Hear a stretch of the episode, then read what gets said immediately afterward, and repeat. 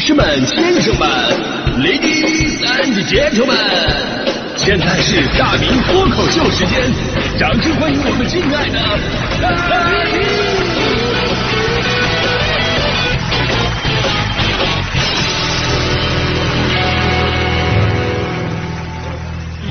好，欢迎各位来到今天的大明脱口秀，我是大明。哎呀，真的是好久不见，很多朋友都非常的担心我啊。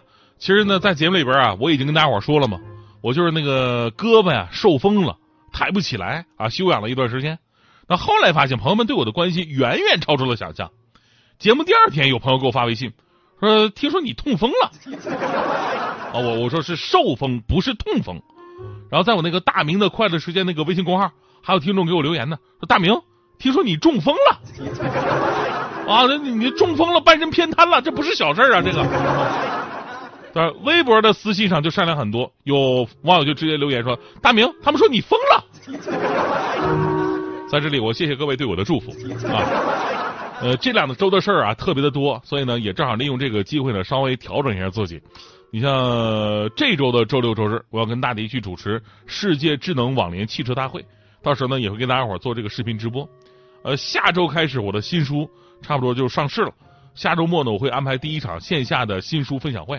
所以等我做的事儿还非常多的，在我成为真正的孙台之前，我是不会疯的。当然，也可能有另外一种可能，就是在我从想成为孙台开始，我就已经疯了。开个玩笑啊！无缝对接今天话题，就是当班干部是一种怎么样的体验？我不知道大家伙儿是什么样啊？虽然我呢，我是一个极度追求自由、不喜欢当领导的人，但怎奈。优秀的人总是挡不住自己的光芒。在学生时代，我就是官运亨通啊。小学的时候，我就被班主任委以重任，我成为了一名小组长。啊，小组长，就那个一道杠啊，还是我去那个文具用品店自己买的，然后天天在胳膊上带着。人家说了，说你小组长一道杠，你天天带着，你不觉得没面子吗？这满大街都是两道杠、三道杠，大迪都是三道杠。啊对吧？你整不好还能碰到个五道杠，你多没面子！你一道杠，那得得得晃悠。这个时候，我骄傲的跟他说：“一道杠代表着你是学校里边排名第一的人。”以此类推。实际上啊，我那会儿只知道炫耀，我并不知道小组长的真正意义是什么。我就以为顶多收个作业，维护一下这个小组的纪律。但说实话，我的性格，我又是那种什么都不想管的类型啊，放任自由的。有一次，我前桌那俩人在那偷着下象棋，被老师抓了。老师啊，批评他们，连带着我说：“你作为一个小组长，你在后边你看着你就不管管？”我说：“老师，那什么老话不讲吗？观棋不语真君子吗？不是。”然后我那一道杠就被老师没收了。那天呢，我哭的特别的惨的，哇哇哭。老师后来感感慨说：“没想到啊，你还是挺在乎这份职责的。”我跟老师说：“老师，我不是在乎这份职责，我是在乎我那一道杠。那会儿我自己买的一块钱的那个。所以这个事儿让我发现，有的人呢就适合当班干部。你像我这种，我就不太适合。你比方说，当时我们班班长，班长太适合了。就那会儿啊，他总被形容，呃，被我们形容成那个老师的走狗，呃，鹰鹰犬，鹰犬啊。哎，人家就特别的会管事儿啊，特别会管事儿。比方说，有一天上课之前，这哥们上台了。”说早上啊，班里边丢了一样东西，看时间呢，应该是早上七点半之前丢的，所以七点半之前来的同学请举手。大家伙一听都害怕呀，但是呢也没办法，都颤颤巍巍举手了。那时候我还庆幸呢，幸好我七七点半的时候还没来。这时候班长说了：“好了啊，丢东西丢东西的事儿咱就不说了啊。刚才没举手的同学，下课到老师办公室说明一下自己为什么迟到。”都是套路。所以说呢。大校园小社会，而当一名班干部就可以让孩子提前去了解社会分工，以及在这份分工当中每个人应该承担的责任。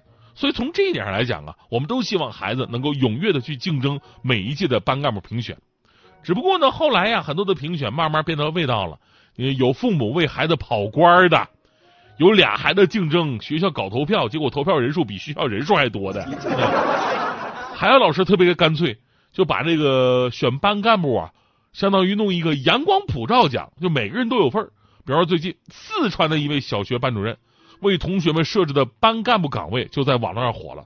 原因是全班一共五十一个孩子，他设置了五十三个班干部岗位。你说这要是没评上，孩子得情何以堪？啊，全班五十多个孩子啊，都是班干部，就我一个人不是，天天进挨管，我连跟别人一个资源置换的机会都没有啊。但你要仔细看看老师的这个设置的岗位划分呢，还真的是挺有意思的。这里边既有一些传统岗位，比方说班长啊、学习委员呢、体育委员什么的呀，然后更多的是一些非常细致的管理岗位，比方说桌长啊，管理桌子；灯长管理灯；饮水机机长。这个卫生角角长、走廊廊长、文化墙墙长，最吸引我的一个岗位就是窗台台长。没想到啊，没想到，只要制霸了班级的窗台，其实你小学的时候就可以当台长了呀。就这么林林总总五十多个岗位，你不得不佩服老师的用心。而且老师的用意其实很简单，那就是让每个孩子都参与进来，每个人都有自己的责任感，为集体出一份力，最终得到老师跟同学们的认可。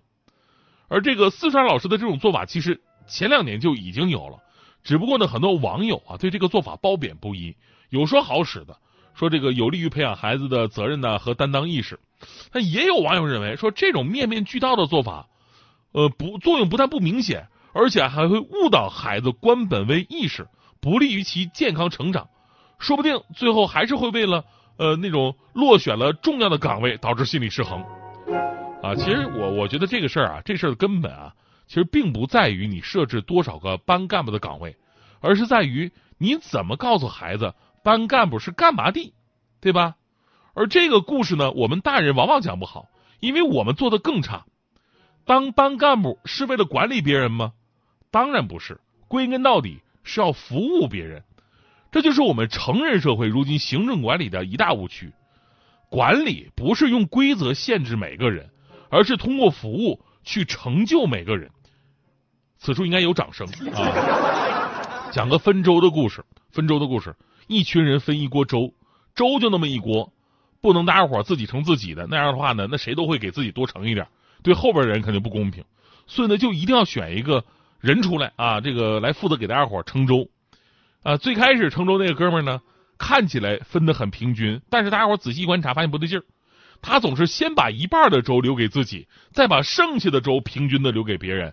表面上好像大家伙都差不太多，但是你去跟那个分粥的人那么一比，立马自己就被平均了。哎，是不是立刻有朋友就把某些人对号入座了呢？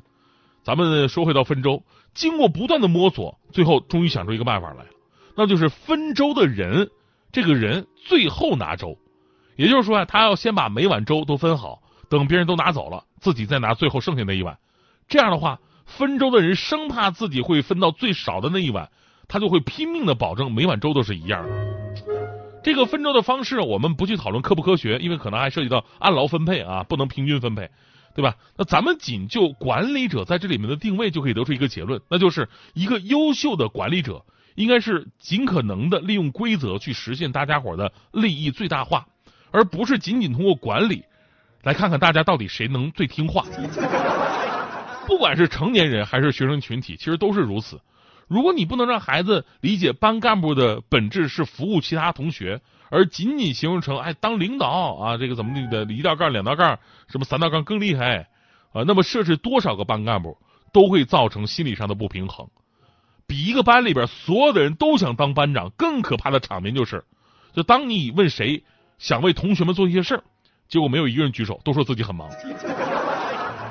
而至于为什么我这么一个崇尚自由的人，我的目标我要成为孙台，其实我就是想做一些力所能及的事情。之前有一天，领导就到我办公室，特意问我说：“大明啊，听说你喜欢音乐？”我说：“是啊，我自己还有乐队呢。”当时领导特别开心，说：“太好了，总算找到了个专业的。你过来一下，你把这个钢琴呢帮我抬到三楼会议室去。这个你你都内行嘛是吧？